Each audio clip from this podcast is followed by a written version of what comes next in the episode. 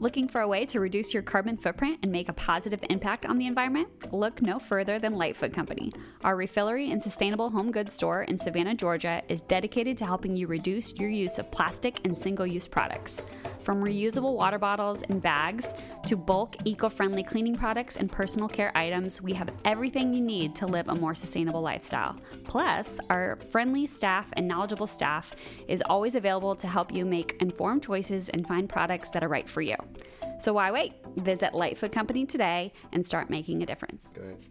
This is Kersey Penn, and you are listening to The Daniel White Show. was Squatty Potty. I don't. I have a bidet. You need to get no you a. We potty. just got a bidet. Y'all, your life has changed. I Wow. will never go back. Every time Mm. I travel and don't have a bidet now, I'm like, fuck this. Peasant behavior. Yeah.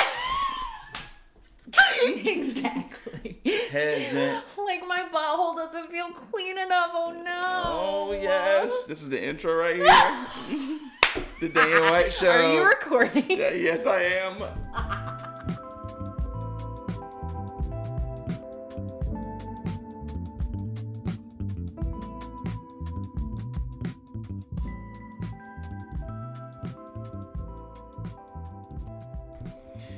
Welcome to the episode of Daniel White Show. Today has been so great. Um, I, you're my first Daniel White Show interview here. Oh my Yes. God, you're my first one here. In Savannah? Yes. No way. The Daniel. White Show. Free pieces I've done. Wow. The Daniel White Show I have not done. I am so honored. I literally just had a realization literally just now. I'm so excited. Yes.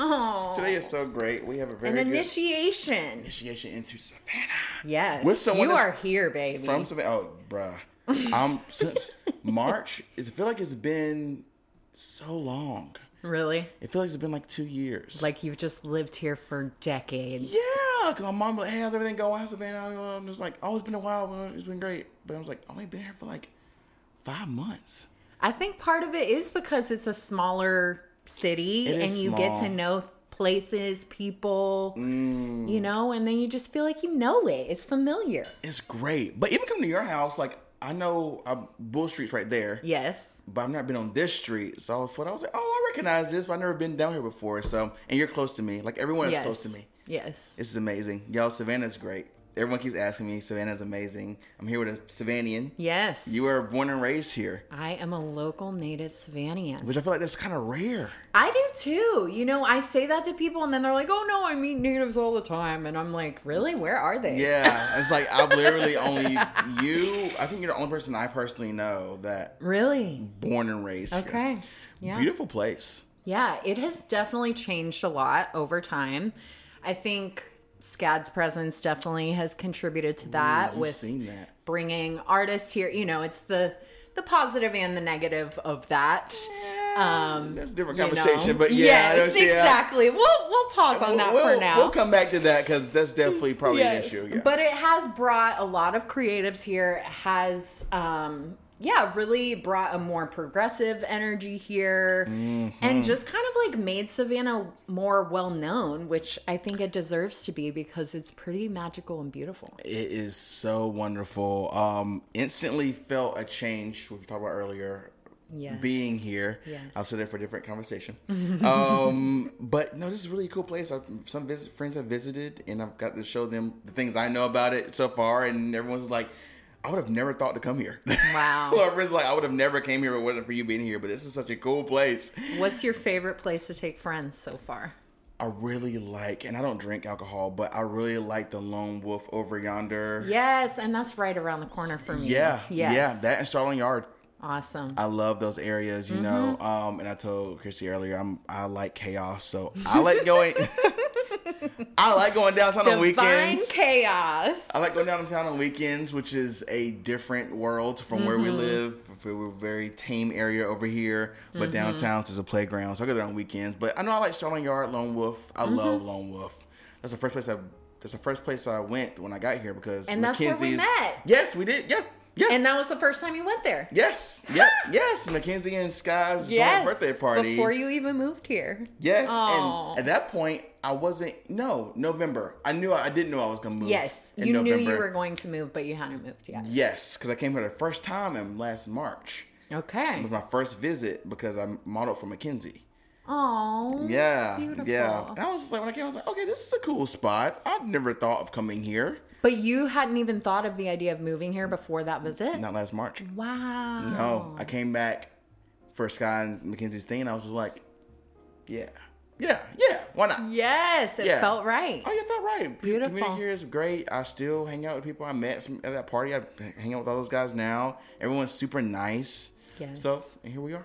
Here we are. Yes, Glad yes. to be here with you. With you, the intimacy coach and body worker and musician, masseuse. I had no clue. We're in Chrissy's house. Beautiful place. Walk upstairs, see this nice big mas- massage table. The heck is that? Yeah. I, I, did, I, did, I did massages. yeah. I do like- massages. I did massages. I'm like, yes. oh, with all this other shit? That's crazy. Actually, massage, it's so funny to me. Like, in that moment when you were like, What? You do massages?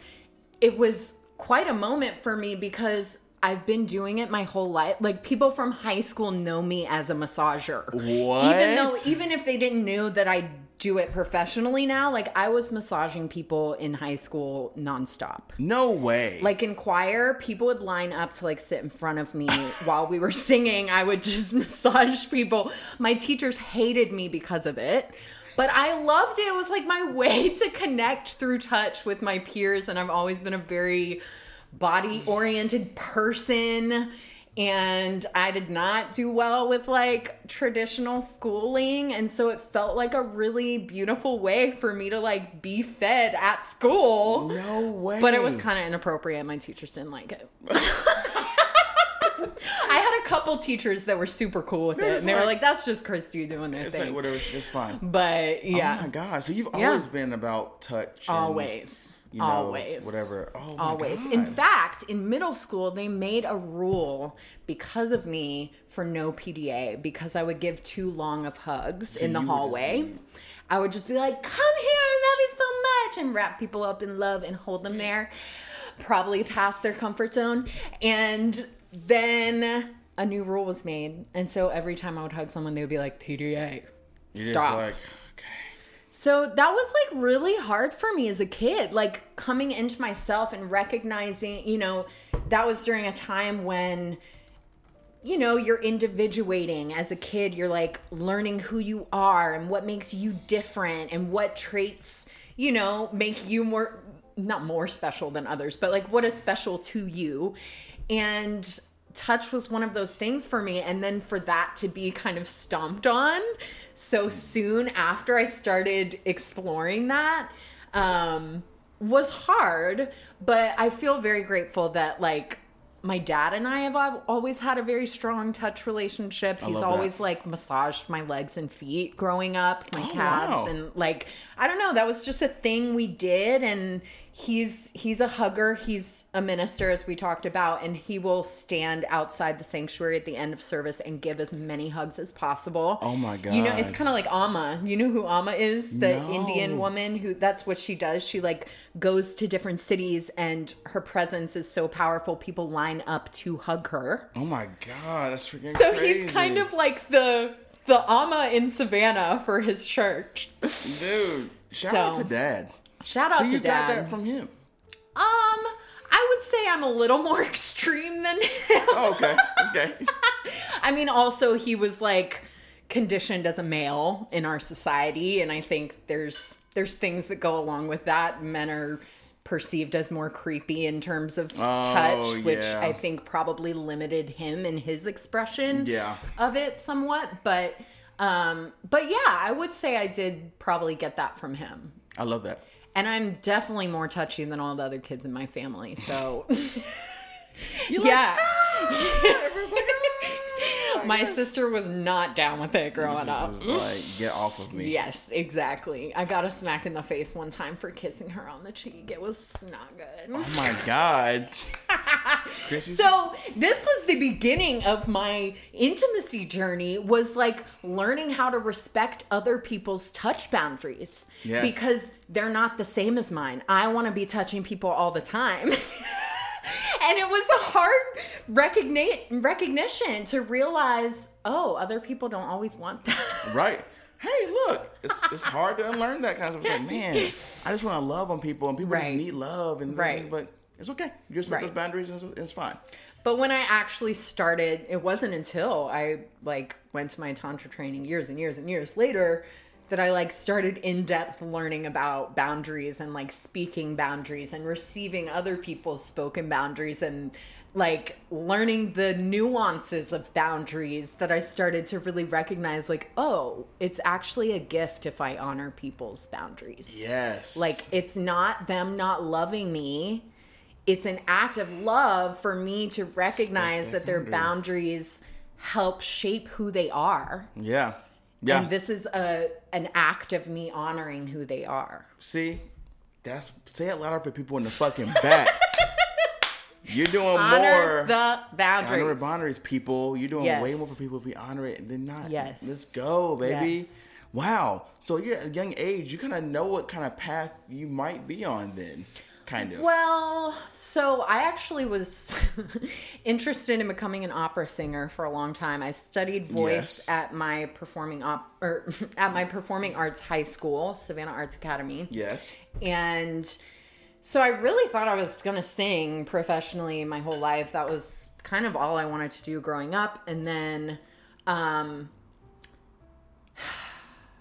things just kind of shifted at some point for me. I just started kind of getting more into holistic healing arts and um, gardening, ag- sustainable agriculture, and like just kind of started looking at like what can I offer the world? And like sure my voice is one thing that I, ca- I can offer the world but um yeah I guess I like yeah just wanted something hands on more like tangible where I can be like here's this thing Yes. I can do for you Oh my gosh. and also i um i don't know if i've ever spoken to you about this but i had a very challenging chronic pain journey that also Oh, was shoot, part of the reason i started moving more toward massage because massage was so powerful for me in that journey it was just like wow i i love touching bodies i love massaging bodies and maybe i can help someone that was in a space like i was in wow. So you kind of, oh, so you full circle. Yeah. Trying to help people. Like, Yeah. No way. So were there's any, you mentioned Tantra training, which Mm-hmm. very interesting that. Um, did you go to any traditional schooling? for Any, like, any college, any like so that? I did try to go to college. Okay, it try. just didn't work out. Okay, perfect. I went to college for a year at App State in Boone. That's why you have a connection with Yes. Boone. Yes. Yes. NC represent. yes. Yo, that's crazy. First of all, how'd you find Boone? So I don't know why. I think it was honestly just like the mountainous landscape, the kind of like hippie vibe going on there. Okay, Like I yeah. just wanted something different and more like earthy and artsy than what my Savannah upbringing had been like. And I mean, I guess it was artsy, but not so much earthy. Yeah, Um, yeah, yeah. So, yeah, that's what drew me to App State. I had initially looked at their music program and then I ended up being a part of this thing called Watauga Global Community that was like this little group in college that offered um, different classes than the regular curriculum. Like I, I, I talked about this on the last podcast I was on. This funny. Um, we had classes like eco art and healing. Um, what it, what was it called? What should we eat? Looking at like the food system locally, globally. Like there were just there was a class on bluegrass music that I took. There were just like a lot of cool offerings. So that drew me to App State along with the mountains and being far away from my parents. So that's okay. I was wondering, like, I wanted to get as far as away, Yeah. as far as I could. While could. still being kind of close, you know, like I could drive home if I wanted to, but I needed to get away. Exactly. It was time. Oh my goodness. Yeah. So you did that, and for a year. Yes. And you- And I knew after two weeks, I called my parents after two weeks of school. I said, I want to drop out. Do you want to continue paying for school? Two weeks. yes. And they were like, no, Christi, you have to see it through. Please just do it for us if you're not doing it for yourself. Like, Oh. just try it. And I did. I tried it. I mean, I kind of stopped trying a little bit toward the very end, but Um, it just, yeah, I did not do well sitting in a classroom. Like, I just have to be moving my body, staying engaged in that way. Yes. That really does a lot for me. Oh my gosh, good for you. Hey, look, you, look, you recognize someone's like, hey, this isn't working out. Gotta get out. Yeah. Give it a year. Came back Yeah. here. Yes, came back. Well, I went to Vermont, Vermont for the summer to work at camp called Farm and Wilderness. It was like a Quaker camp. We would have silent meetings, hold hands. It was real cute. Learned a lot of cute little spiritual songs there. I love Um, It that. was great. I like taught little kids how to swim at the lakefront. That was beautiful. Then came back here um, and was here for about a year and a half, two years. That was kind of a wild two years of my life. Just trying to figure out what I wanted to do next, but I didn't really know. And then I actually had a really powerful DMT trip where it all became clear for me and I heard the message go to Asheville and So you went. go to yoga teacher training. So you went back. So I went To back to North Carolina for a different reason. And I did my yoga teacher training, and that was kind of the peak point of my chronic pain journey. And I really, I mean, I wanted to study yoga. I really was in, interested in yoga, but I was also just like interested in what was going on with my body and Yeah. wanted to learn. Yeah, absolutely. So, question So. obviously, yoga is kind of body work. I don't know if you were, well, I mean, yeah, I I, guess you could call it like self body self body work. Yes. But would that be the start of you pursuing that? Is you going through yoga? So kind of. I so it went yoga teacher training, Thai yoga massage training, and then my yoga teaching certification. Okay, let's I mean my uh, massage therapy certification. Okay, let's go in order then. So, So you did yoga? yo- so how was your time in that? First of all, I had a very good friend. Maybe you went. What what years did you go there? Oh God, Yoga yoga tre- I teacher. don't even know. 2013. Do you know Jessamyn Stanley?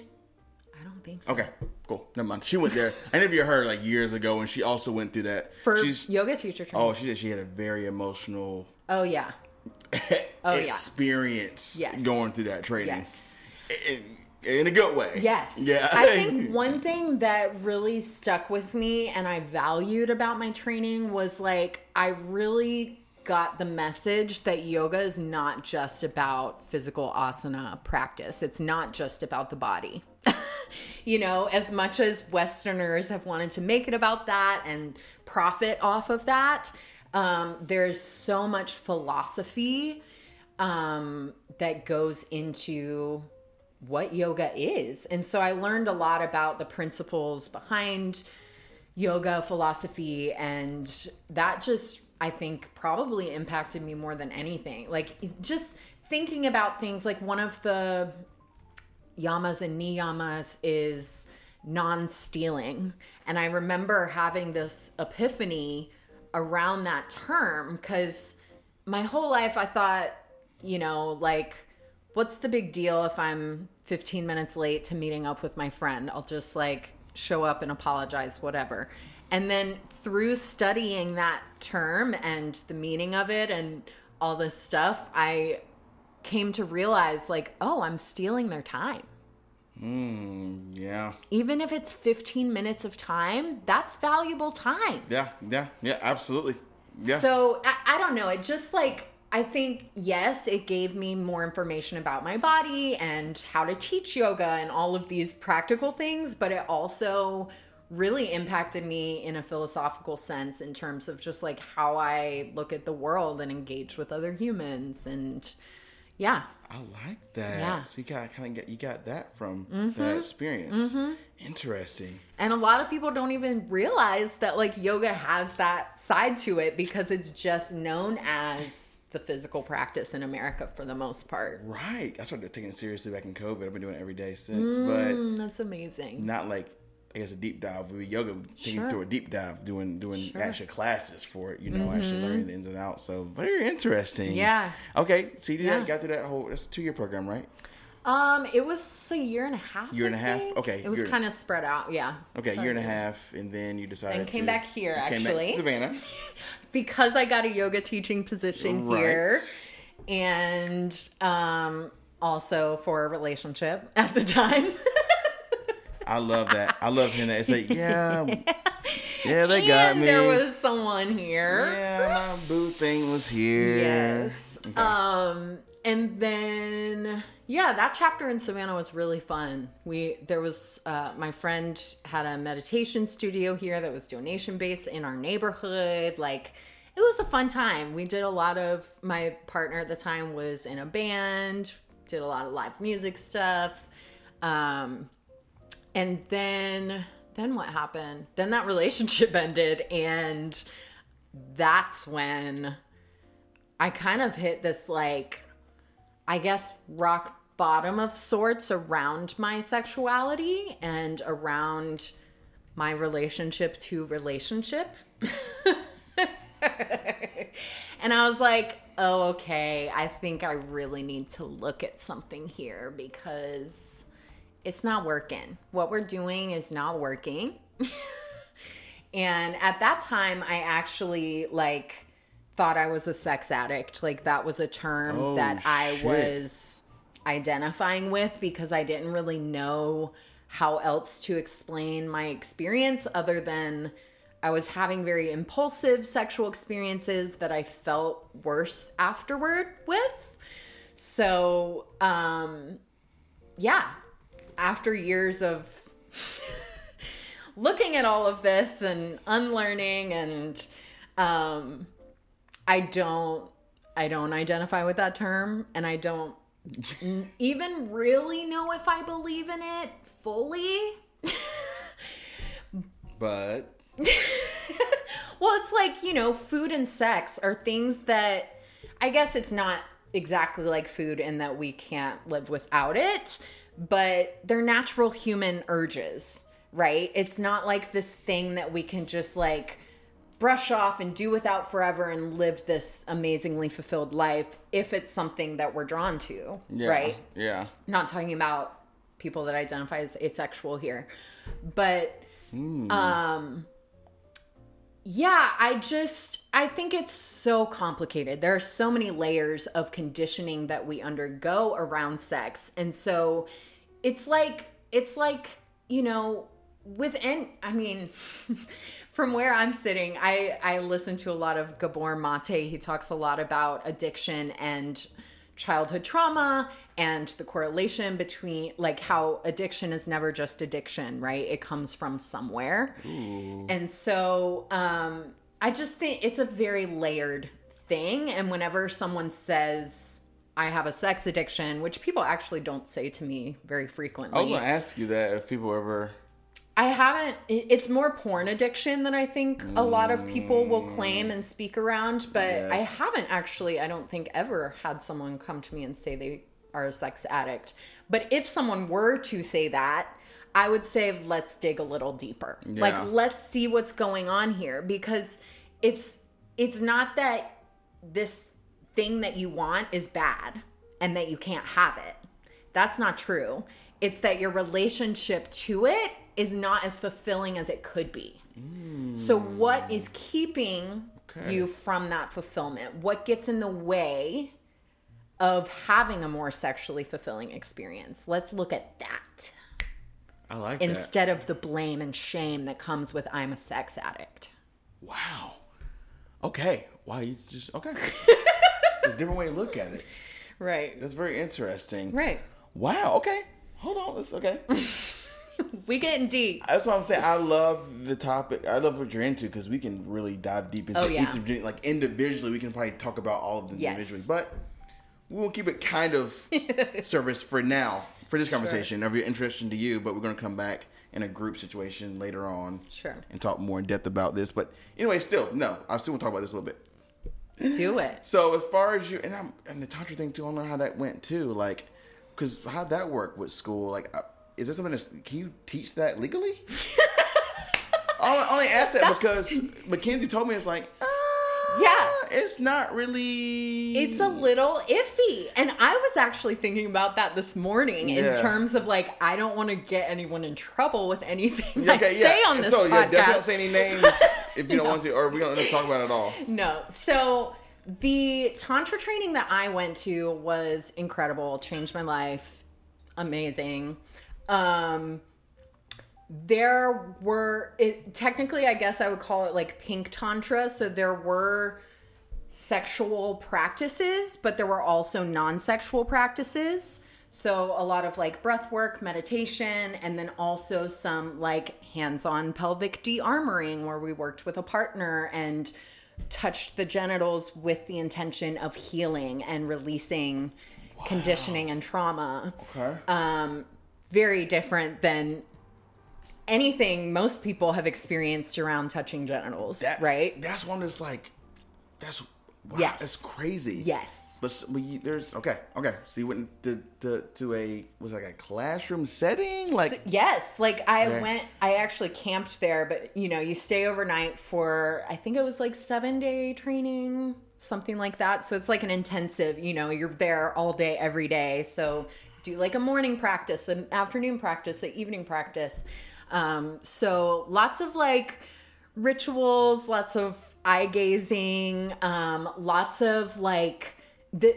I think one of you'll probably like this. You like being naked, don't you? I love being naked. I love being naked, love and it being was one of the most liberating environments for me because every class environment was clothing optional. There were literally people sitting topless next to me learning about these tantric principles. wow, It was amazing. That's insane. That's like my dream world where it's not sexualized every second of the day. Like a naked body does not have to be sexualized. It must be. It can just be and exist and breathe and live and express itself as a naked body. We gotta say that again for people in the back as well. Yes. Like people are so fucking just. Mm, it's society though. Yes. We sexualize things. Everything we see is is sexualizing something. Well, you know? that is the other side of the coin of the sexual repression in our society, I believe. facts. That through Puritan culture, through centuries of Christian conditioning, European conditioning, we have become deeply sexually repressed. And so, because this is an inherent natural part of most of our natures, we want to swing to the other side because if you repress something enough, it will find a way to come out, no matter how grossly it oozes out. yes. Yeah.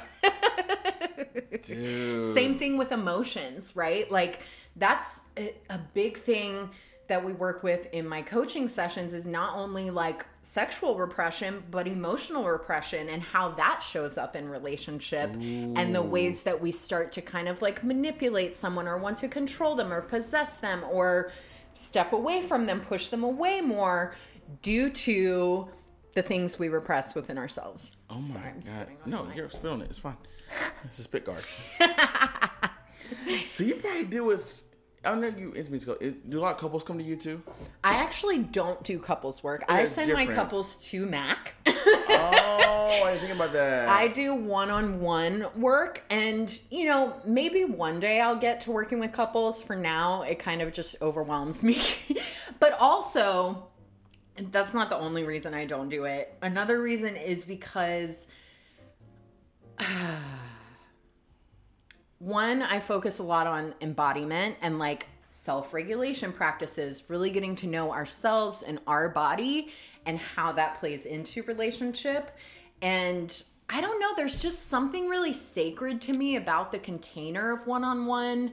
I think, I don't know if this is true, this is an idea that I have, but um, maybe it allows people to be more honest or free or uninhibited or you know express the parts of themselves that do stay deeper down and hidden if they don't feel comfortable showing it fully in front of their partner so that they can come into the container with me look at that stuff talk about it de-shamify it release some of the guilt or whatever is clogging it up around it and then go home and work with their partners in conversation or breath practices or whatever. Yeah, yeah, yo, that's lit. I can't.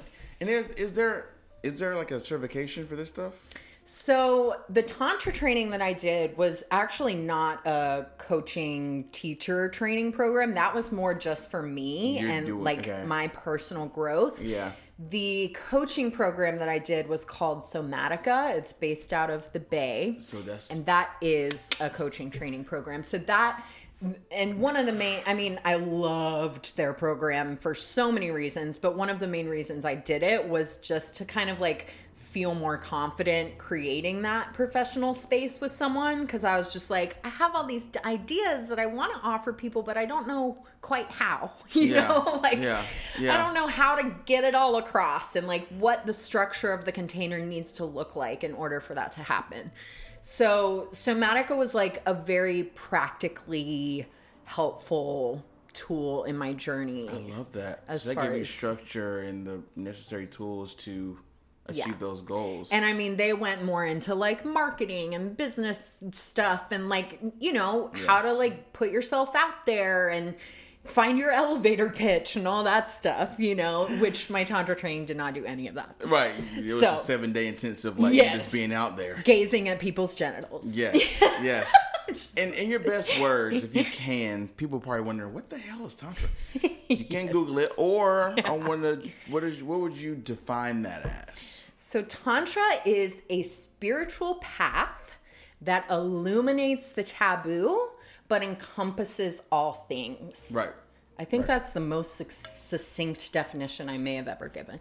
That's a very um, good one. So, it's a spiritual path, just like any other spiritual path or even religion, but most other spiritual paths, all of the ones that I'm aware of, exclude sexuality. Mm-hmm. So the reason tantra has become known as a sexual thing in the west is because it doesn't exclude it.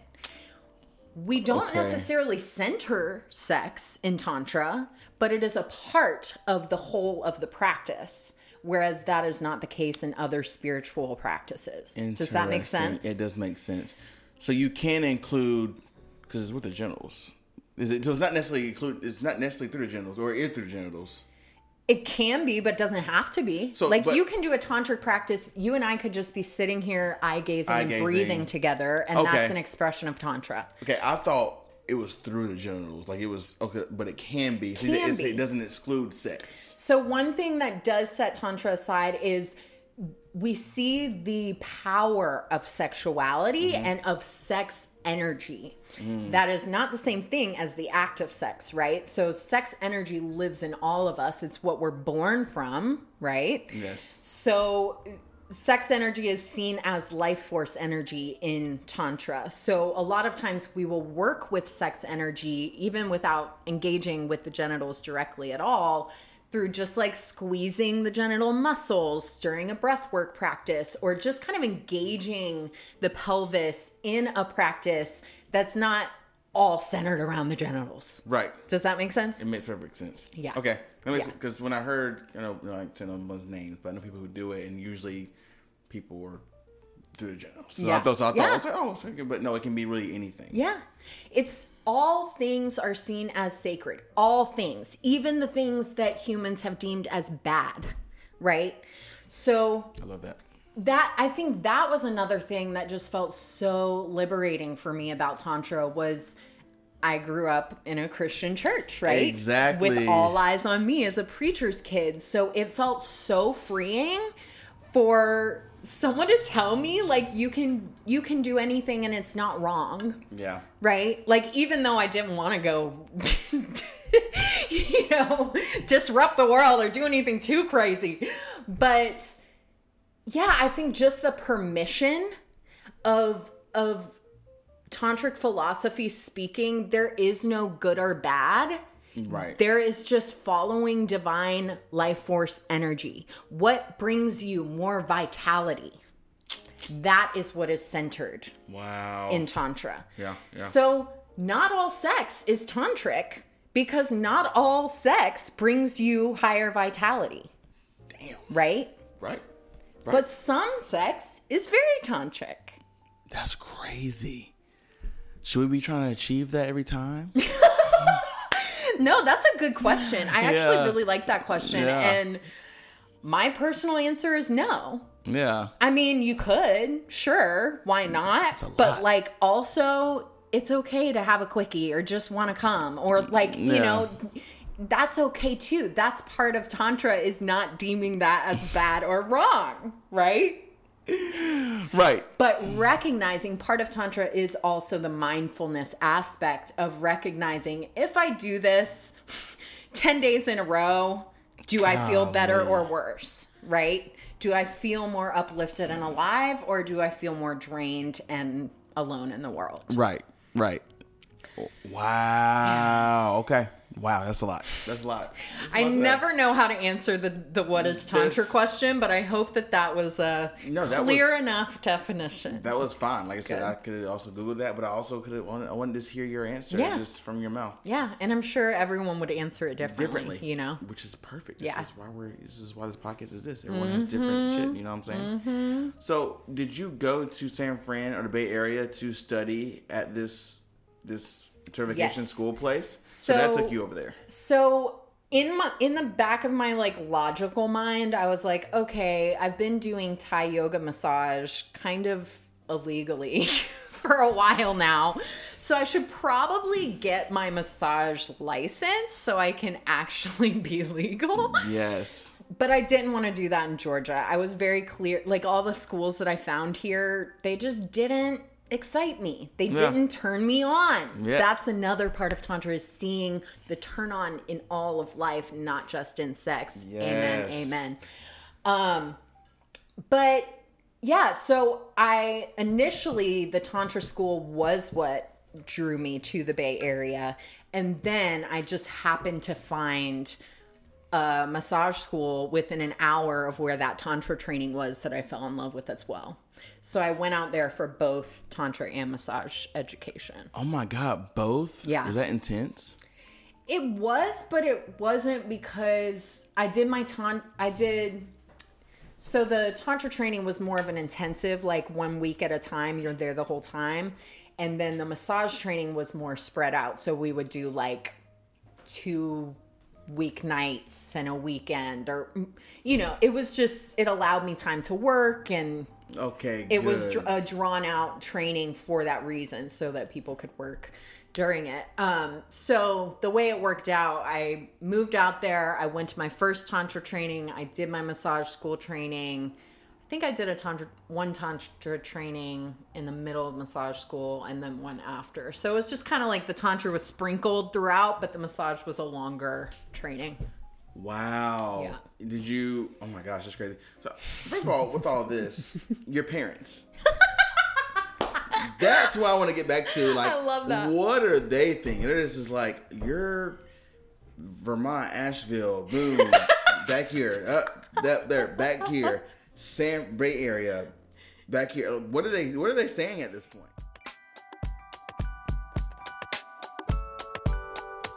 The Daniel White Show is proudly sponsored by Lucky House MFG. Lucky House is an eco friendly screen printing and design studio with over 10 years of experience in the industry. They offer high quality custom printing services, including apparel printing, graphic design, promo goods, and embroidery. Visit www.luckyhousemfg.com to get a quote and to learn more. What's up, y'all? It's Ashley Johnson. You're listening to The Daniel White Show. they are surprisingly supportive Okay. I mean, okay, granted, I definitely had to have like a breakdown talk about Tantra and like why I was actually moving to California. Yeah. And that was like very vulnerable and hard, but valuable experience.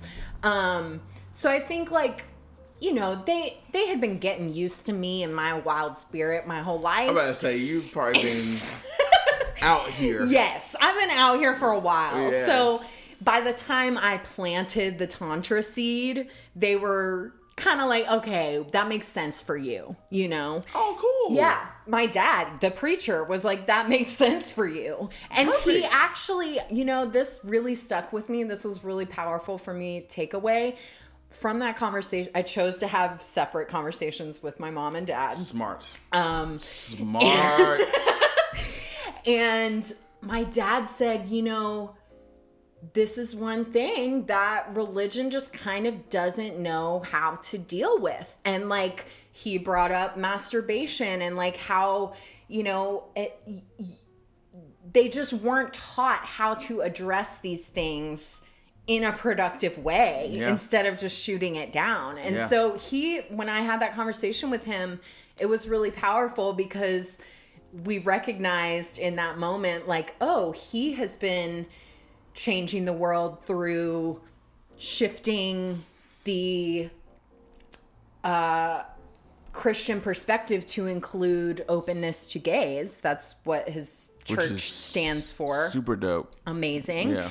And I'm out here trying to like help people unlearn other shit around sexuality. Like we're both kind of working in similar fields in a way, spirituality, sexuality, you know? So that was a cool moment when I had that talk with him. Um and yeah, you know, there's definitely been times where I'm like, okay, my parents probably think I've just lost it. Yeah. But overall, I think they really do like love and respect me. And they like, they are weirdos themselves, even though my dad's a minister and they, you know, they, um, they're actors, they're artists. And so I think they, as different as I was or my path was from even my brothers and sister, um, they've kind of rolled with it. Yeah. this is like cool. yeah. And you know, I think the the intimacy work I think still freaks them out a tad just for mainly for safety reasons for me like my dad gets nervous. Yeah. Um but you know, I think that what I try to remind them is like I stay firm in my boundaries and people will feel my intention.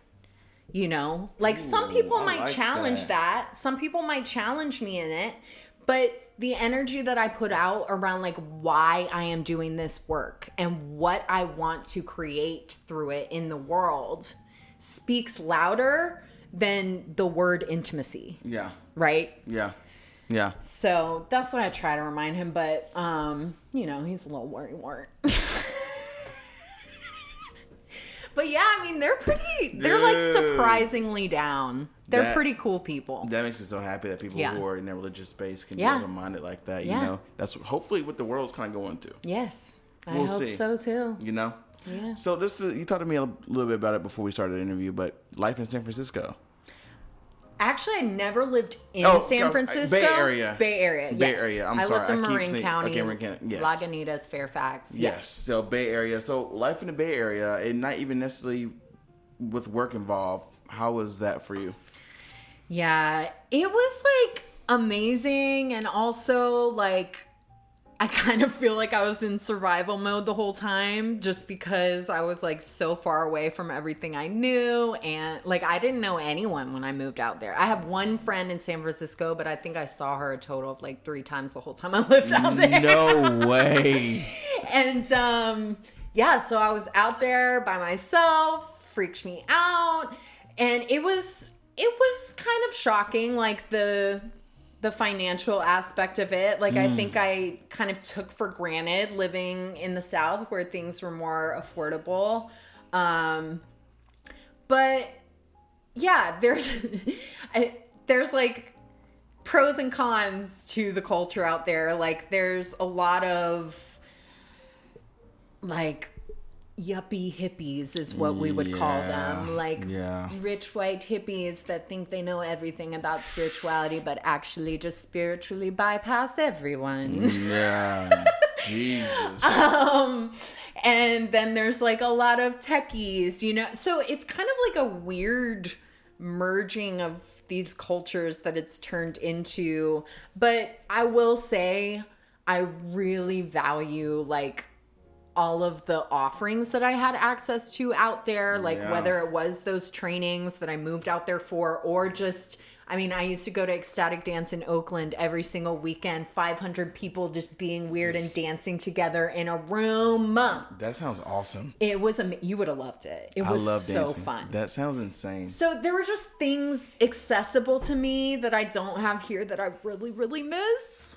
So that part sucks, but you know, there there are other parts I really don't miss. About to say, yeah, you got your ups and downs in those places. yeah, You know what I'm saying? Yeah, So, living the housing crisis out there is so real. dude, the stories you're telling me about living with five roommates. Yeah, it was miserable, and they were very controlling. That's insane. My gosh. So you out there how many years?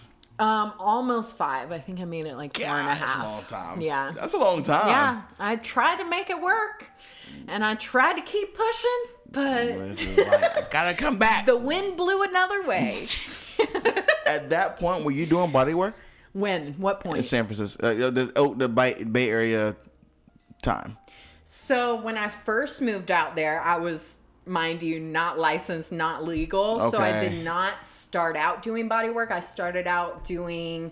Um, I was working as a barista first, and then I moved into. I had like the longest job I've ever kept at this natural health food store. It's it's like a natural health food store on steroids. Oh my It's God. huge. There's like a deli, taqueria, juice bar, like insane. But I worked there for three and a half years in the supplements and vitamins department, herb section. Way. So that that was amazing. Like that really held it down for me, even though I didn't get paid hardly anything. But like that having that consistency was amazing. And it was such a like unique um hub for community too, that store. So it was nice to just like be in the zone with everyone there. But I start when I graduated massage my massage program, I started working professionally. I actually got this amazing deal like 150 a month to use this space to massage out of a few days a week. cheap? Yeah.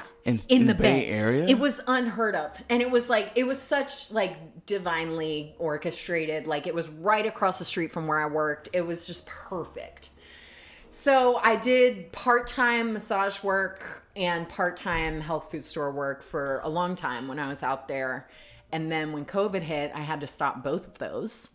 And my living situation got switched up. I did it, it was not good. So yeah, hopped around a little bit, tried living with a friend in Washington for a few months, came back down to California, was staying with some friends, and then finally, like, I was looking at apartments, really trying to, like, okay, if I'm meant to be here, show me. And then nothing. Nothing came, Came through. it. You were just So- like, I'm going back home. Yeah. Yeah. Oh my god. And I mean, a big. It's looking back now, it's actually like I feel a little teary thinking about it because one of the reasons I did want to come back to Savannah was my 93 year old grandmother, who I'm I was very close to. Um, she lived here and she passed away just a few months ago. yeah, what you told me about that. I'm sorry about that. thank you, but it, it's it's just kind of amazing that like I was forced to come back and spend more time with her in person before Yeah. she passed. See, oh man. So, yeah, yeah, yeah. Life has a way of just bringing us places when we need to Yeah, be there. You know, exactly. Truly. Yes. You know, so wow, so what a winding road. So, Mm-hmm. and in between, and I know in all that, you were obviously you mentioned being in chorus and want to be opera, so you would be a musician for. Oh yeah. Oh yeah.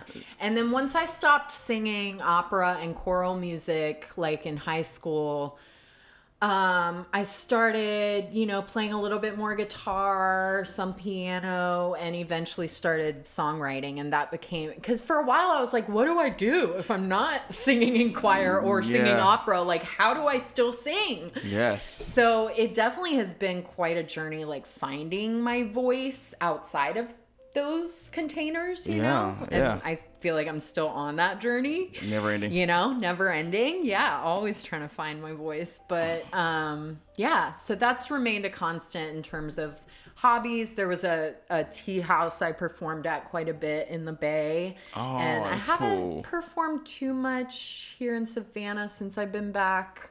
It's I kind of like ebb and flow with wanting to perform, not Yeah. wanting to. It's a lot that goes into performing Yes, music, it you know, does, seriously.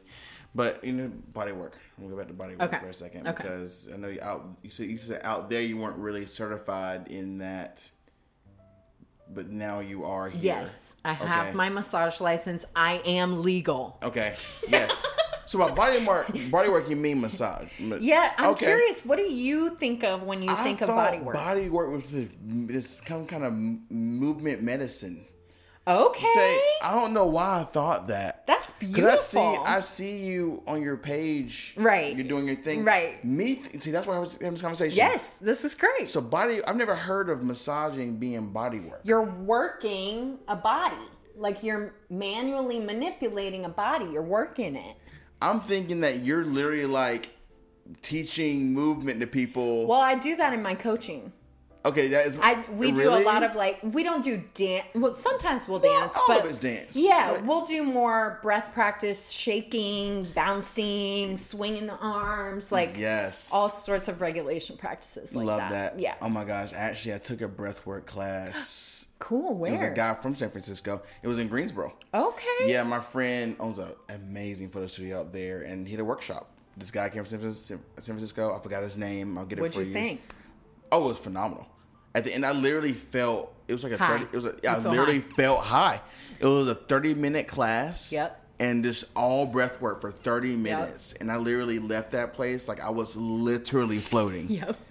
It was um, the last scream we all let out was just like shattering. Yes, that's amazing. At some of the uh, meditations we did at my tantra training, I literally felt like I was tripping on mushrooms. Like I had a hard Mm. time walking afterward. Like it was That- so altering. That's that's amazing what we can do this with our bodies. I know it. You know? It's oh my gosh. Are you all more the holistic approach to even healing and medicine? Oh yeah. Oh yeah. yes. Yes. Yeah, and even, you know, um one of your questions that you sent me earlier about like um who comes to me, you know, like what kind of clients Yeah, I was gonna ask what yeah, what's your clientele usually? Yeah, like it's interesting because I think I have quite a variety in terms of the types of clients that come to me, like whether they're just wanting to relax because they're stressed out. A lot of like stressed out moms, right? Yeah. Like that just want to shut their brain off for an hour. Um, and then there are people that are athletes that have tight muscle that's getting in the way of their performance. There are, you know, people with chronic pain that I have a client that's had Parkinson's for 30 years Oh, that is fuck. just literally like managing pain day to day. Um, so all kinds of people come to me, but I would say I always kind of have the same approach in that I believe it's all connected. Yeah. Right? So like the primary focus in my massage work is soothing the nervous system. I like that. In calming the body and mind to the degree where your body actually can heal itself. Ooh. I mean, I might give it a little nudge, but it has the power to heal itself if the right environment and circumstances are there. If you feel held, if you feel safe, if you feel loved, right? Magic mm, happens. I like that. That's where we heal. Yeah. When we're able to be witnessed in our raw, vulnerable selves and feel loved. Yeah. I like that. So I kind of, yeah, I think I bring that holistic mentality into my work regardless of what I'm quote unquote working with. Yeah. Yeah, yeah. So- And it's cool because the intimacy coaching is not necessarily always related to just sexual. Yeah. In my eyes, and I think a lot of people, others, like, oh, she's talking about just sexual healing. It's like, no, this could be helpful for the stressful mom, the dad working too many hours at work, and this is this athletes doing whatever too. You know what I'm saying? You, it's very all encompassing. So that was my massage practice that I was talking about. Oh, yes. See, I'm getting. I was like, this- are we on the same page here? I'm getting this all messed up. Okay, it's okay. sorry. It's confusing for me sometimes is too. mostly the sexual then. So, Intimacy can mean any kind of relationship issues, whether that means relationship to your own body, Okay, relationship gotcha, to okay. your mother, relationship to your partner, So relationship to sex. Okay, perfect. Right? That was kind of still. Okay, Yes. gotcha. Yes, yes, yes. So yes. usually in my sessions, like someone will initially bring me something related to sex, but then a lot of times we'll get into stuff with parents, attachment wounding, what are our tendencies in relationships? Like we zoom out Yeah. and look at how all of these things play into our sexual dynamics. Wow, so you- it's crazy how I guess your sexual acts can be affected by this out Oh, outlying yeah. issues that you don't really think about. Absolutely. you bring it up to the light, and Yes. it's just like this is what's blocking. I you. always say sex is just a metaphor. Whatever's happening in your sex life is a metaphor for something happening somewhere else in your life. Ooh. so many. What are your tendencies there? What are your desires there? What lights you up there? What turns you off there? What are the patterns there? Right? Like there's so much to look at that can be meaningful in other areas of our life. That is insane. Because sex is life force. yeah, Sex is life. yeah, yeah, yes, 110. percent Wow, it's very interesting. Yeah. It makes sense, Mm-hmm. you know, like how stress can, you know, affect Oh, yeah. sex and Oh, this yeah. and that, and you not being able to perform or climax Yes. and this and that. Then you're like, what's going on outside? of Yes. this? Oh, that's what's going. on That's affecting that, you know. In fact, like one of the, you know, kind of most typical issues that I guess is more well known is like in a hetero marriage, let's say, like the woman never wants to have sex, right? Like that's the story you hear played out over and over again. I want to have sex with my wife, but she ne- she always pushes me away. She never wants to have sex. The sex is not the problem. It's the resentment she is holding toward you that is keeping her from having sex with you. It has nothing to do with her sexual desires. She probably wants to get fucked just as bad as you do. Yes. But her emotional reality is not letting her surrender to that experience because she doesn't feel safe. Wow. So it's never just what is happening sexually. Gotcha. Gotcha. And that's very common. Is that common? W- That example Like, that I that- is gave? that- yeah. Is that? Yeah, I would say that is common. It's definitely not the only thing that people come to me with, but Yeah, I'm wondering yeah. what's what is something you hear over and over again. Um, well, what is something I hear over and over? I feel like it's so across the board. Okay, you get different. I every time? guess if I were to generalize, um, the people that I work with conditioned as women generally have a very hard time speaking their sexual desires if they even know what they are. Ooh. Okay. because they are taught to repress to not be sexual basically to be sexy but not sexual their whole lives all, yeah. Yes. Yes. you have to be attractive but you can't have sex or you're a slut right Yeah. that's the story Stupid. so yeah i find a lot of people have been deeply impacted by that to the extent where they just don't know what they want they don't know what they like Wow. they don't know what turn on feels like to the fullest extent because of those voices living in their head I, yeah, I can kind of relate to that a little Yeah. bit, actually. Yeah, yeah. I think we all can in one way or Very another. interesting. Yeah. What resources do you give people to unlock that? What resources Yeah, do I as give far them as like in people session? like, but like, yeah, just like people just like, I don't know what I like. I don't know what I Yes. wanted to explore. Like, are there any resources? yes, absolutely. Oh, that I Google? that you give people? oh, Yeah, not Google. I mean, could be Google, but that any books or you know whatever. What kind of what kind of things do you get? So one thing that really sets the somatica method that I was trained in aside is we really focus on experiential practices. So what that means is like someone will come to me with an issue, we'll talk a little bit about it, but then we'll move into an experiential practice to help them understand what's actually happening in their body. Yeah. For instance, um a lot of times with someone that doesn't know how to speak their desires, I'll start with boundary work because if they don't know their yes, they probably don't know their no. yeah. So let's figure out what your no feels like in your body first. So there's actually like touch exercises where I will touch my clients until they tell me to stop and then I'll direct them inward and say, what did it feel like to hit that edge when you told me to stop? What did that feel like in your body? Can you tell me, did you get hot? Did you feel tears rush to your eyes? Did you feel your jaw tighten? What happened that indicated that that was a no for you? Yeah. So we'll do practices like that, and then we have sexier practices like um, uh, we have this one visualization meditation where we uh, meditate on s- whatever we think about right before we come when we masturbate, mm. like the thing that gets us off every time. And Yeah.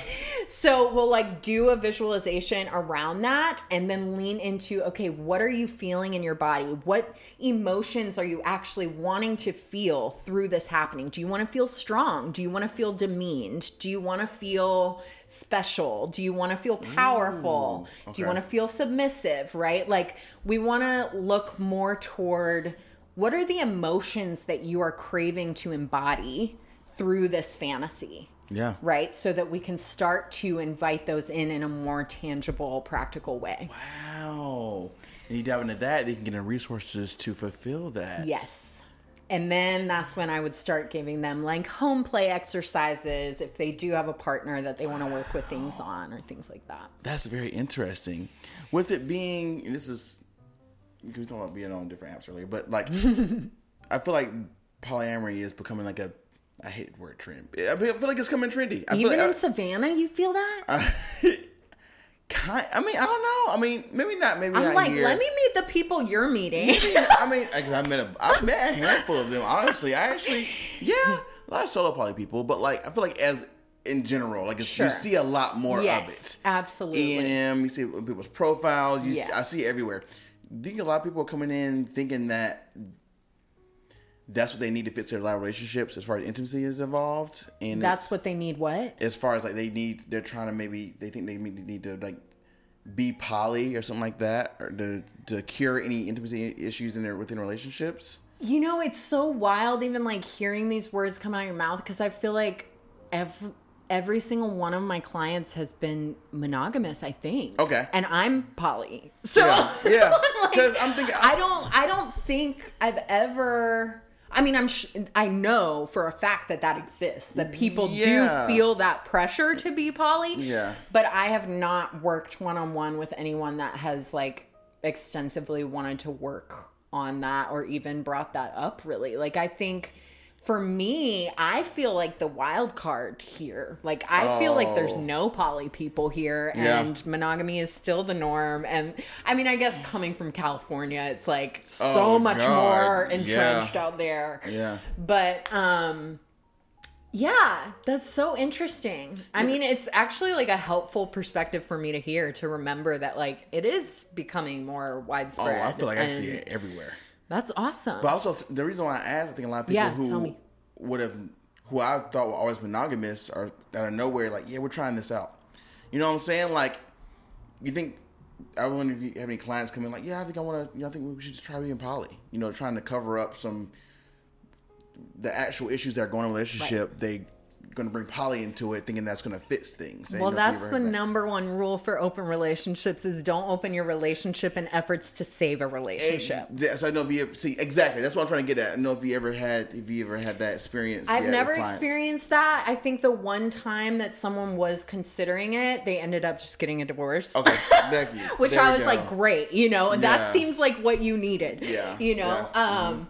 but yeah, I never like try to force my opinion or choices onto clients at all. Like it's their life. They can live it however they damn well please.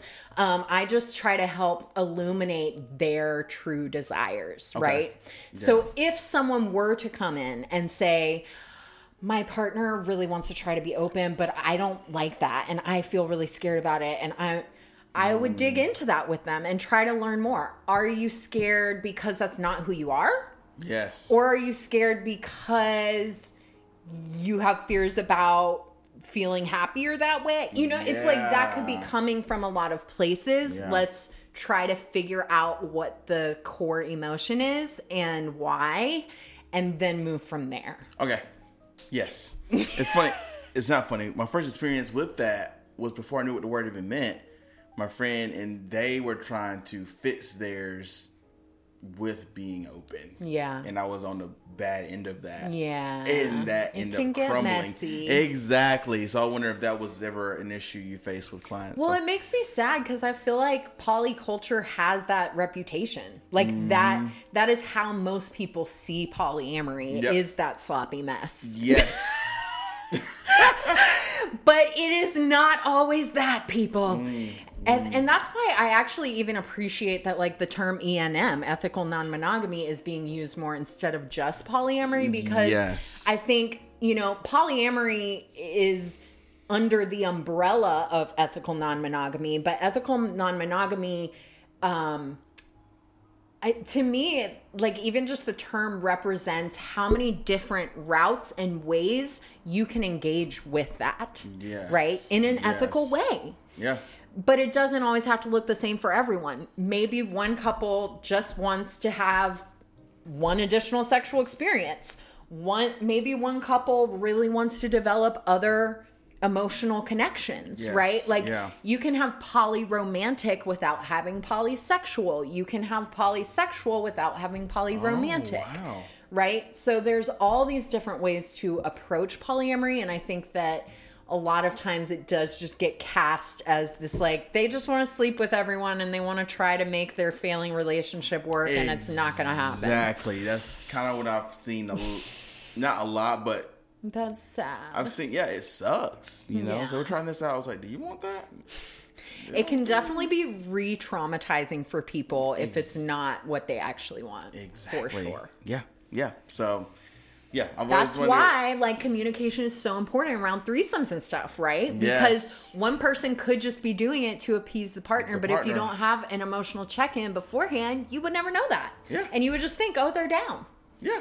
But if you ask a question, maybe they'll be like, "Actually, I don't know." It's like, um, it's like I'm not doing this thing. Yes, I'm exactly, leave because exactly. I'm not getting in the middle of what this is. Yes. If Yeah. you're not both on board, Then yeah. I'm out. Yeah.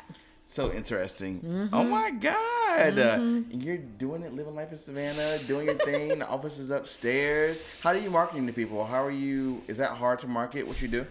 So I kind of just go by word of mouth. Like right now, it's a little strange for me because I do, I mean, I do offer virtual ses- sessions, but I also work out of my home. So I get what my dad's saying in the sense of like, if I just put my name out there as a sex and intimacy coach, then I'll get whoever the hell in my home. I don't want that. But I want people to know I'm doing this work, right? So Yeah. usually it happens through word of mouth, through people that know that I'm doing this, through people that follow me on Instagram, Okay. stuff like that. Good, because I was like, yeah, that's a very not niche. Well, I guess it's kind of taboo niche. That people, we have people in here who like are just either weirdos or whatever, not people you want in your house. So, yeah, Yeah. very interesting because you're not blasting all over the internet. Like, hey, in this go, come in my house. You know, I do saying? have the information on my website, and you can like Google my name and find my website. So it's out there, but it's not like I'm just blasting it. You know? Right, right. Is there like a Yeah. vetting process, or you just Yes, I do a consult phone call just to like feel out their energy, express what my sessions are like, let them ask any questions if they have any, see if we're a good fit, and then I do this like long intake form that gives me even more information on like where they're coming from, what they're wanting out of these sessions before we even schedule anything. Wow, that's nuts. Question: Did you know Mackenzie is in in Oh yeah. Wait, where? the West Coast? No. Okay, th- two different times. She lived there way before I did. oh, okay. She lived there and then moved here and we met here. Okay. Yes. And that by that time you were back here before after After Asheville, I After met her. Asheville, After my you- yoga teaching training, I met her here through my ex. gotcha. And then yeah, we just remained friends. You remained homies, you and would- then both you went became there. intimacy coaches like on our own around the same time. Like we just both were kind of feeling called toward the work at the same time and it's so beautiful. I love that. Y'all are both beautiful people. Thank you. Mm, So good. so good. Okay, I'll let you. I'll let this go for now. This we talked about a lot, but we're gonna come back to some of this stuff in detail with Okay. my own experiences and another guest. I'm not gonna say her name yet, but Okay. we're both figuring some things out. So we have some more questions. But Okay. So, but you're available for people to hit you up. So uh, I am your- available. Okay. Yes, hit up my website, soulfedbodywork.com. Yes. Yes. We love it, and you're doing amazing. You have the best energy. Aw. I forgot to do the icebreaker, but we're gonna do we're gonna do an outro. So I'll let you pick one of these. Choose whichever you one you want. But with an out an I outro think the question. deeper one. All right, go ahead and read it out. What is the biggest risk you've taken? If you had another chance, would you do anything differently? I think the biggest risk I've taken was moving to California with no money to pursue Tantra training and figure out how to heal my sexuality. Dude, oh my god. Um, and what was the other question? Let You me had answer fir- let me answer first. Okay. Moving out. You said moving there, moving here. Yeah, like moving here. Yes. Like I said, moving Moves are here was- huge. moves are, and I'm so happy You're because I- uprooting everything you know. You're norm. and you're just gone. Yes. into a city where I don't know the streets, I don't know the people, Yep. leaving a place I didn't hate. Mm. I'm just like, what am I really doing? And I got in the first month or two was just like, oh, I don't know what's going on. It felt good being here. I can exist, and me Yeah. moving here told me that I can exist anywhere. Yes. I, believe truly that. Mm-hmm. can. I can exist anywhere. I know. I know that now. But at first, I was just like, dude, my mom was down the street. My homies were my next door neighbors back in Greensboro. Like, Yeah. What did I just do? Wow. Amazing. It's probably one of the best experiences Yes. I've ever had in my life. And sometimes that change of scenery, like new people around you, new Mm-hmm. kind of culture around you, can be just the shift you need to like invite you into the next layer of yourself. Yeah. And absolutely. And I can see myself shedding some skin. There so you go. It was a fantastic move that worked Yes. out. So shout out to taking risks. We got to take them. yes, You know? sure you know? do. All right, what's the other one? Would you have done anything differently? Oh, awesome. No. Oh, not. no.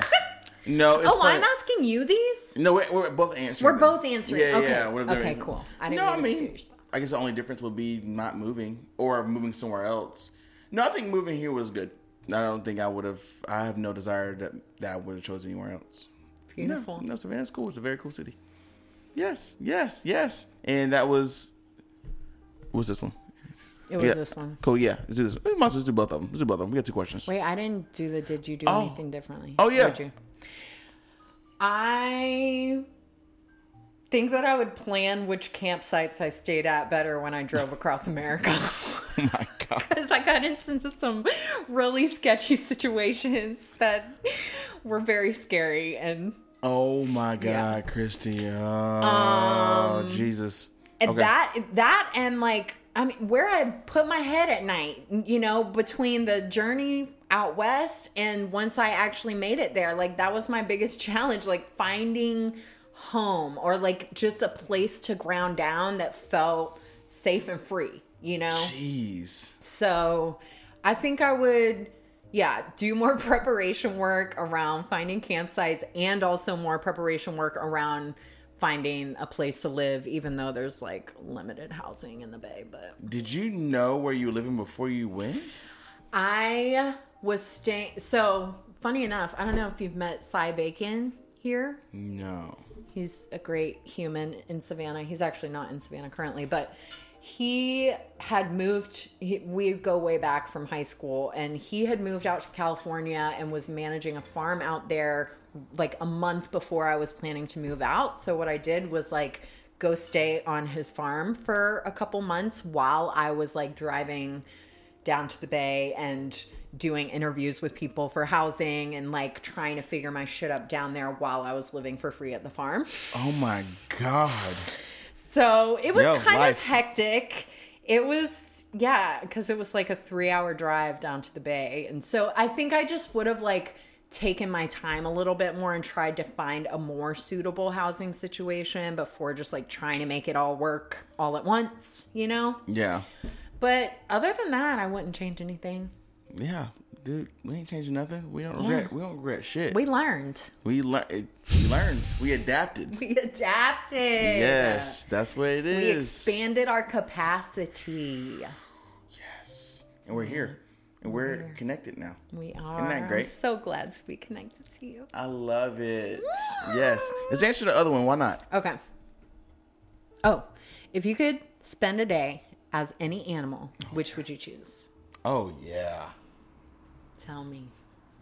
Honestly, because I live with them now, I would say a cat. Really? I really want to know. I was gonna say like a giant cat, like a cheetah Like or a cheetah? leopard or mm. even lion Yeah. or Yeah. yeah, feline. I feel like I, I think I want to be like an outdoor cat. Okay, you do want to? Yeah, like an yeah, outdoor cat. Like I want to frolic and just yeah. be Catch some and rats. catch some yeah, catch some mice and rodents and bring roaches in to the house. You know, for my owner. Yes. You know what I'm saying? Cat. Every time I see Kobe and Pharrell, they're just like they're just chilling, living life. living life. I'm just like it must be nice. Yeah. You know. Yeah. I want to see a cat. Yeah. I just like frequently get this vision of like two large felines cuddling and it feels like heaven to me. Yeah. Like that's my daydream. I'm with it. Dude, felines are cool creatures, man.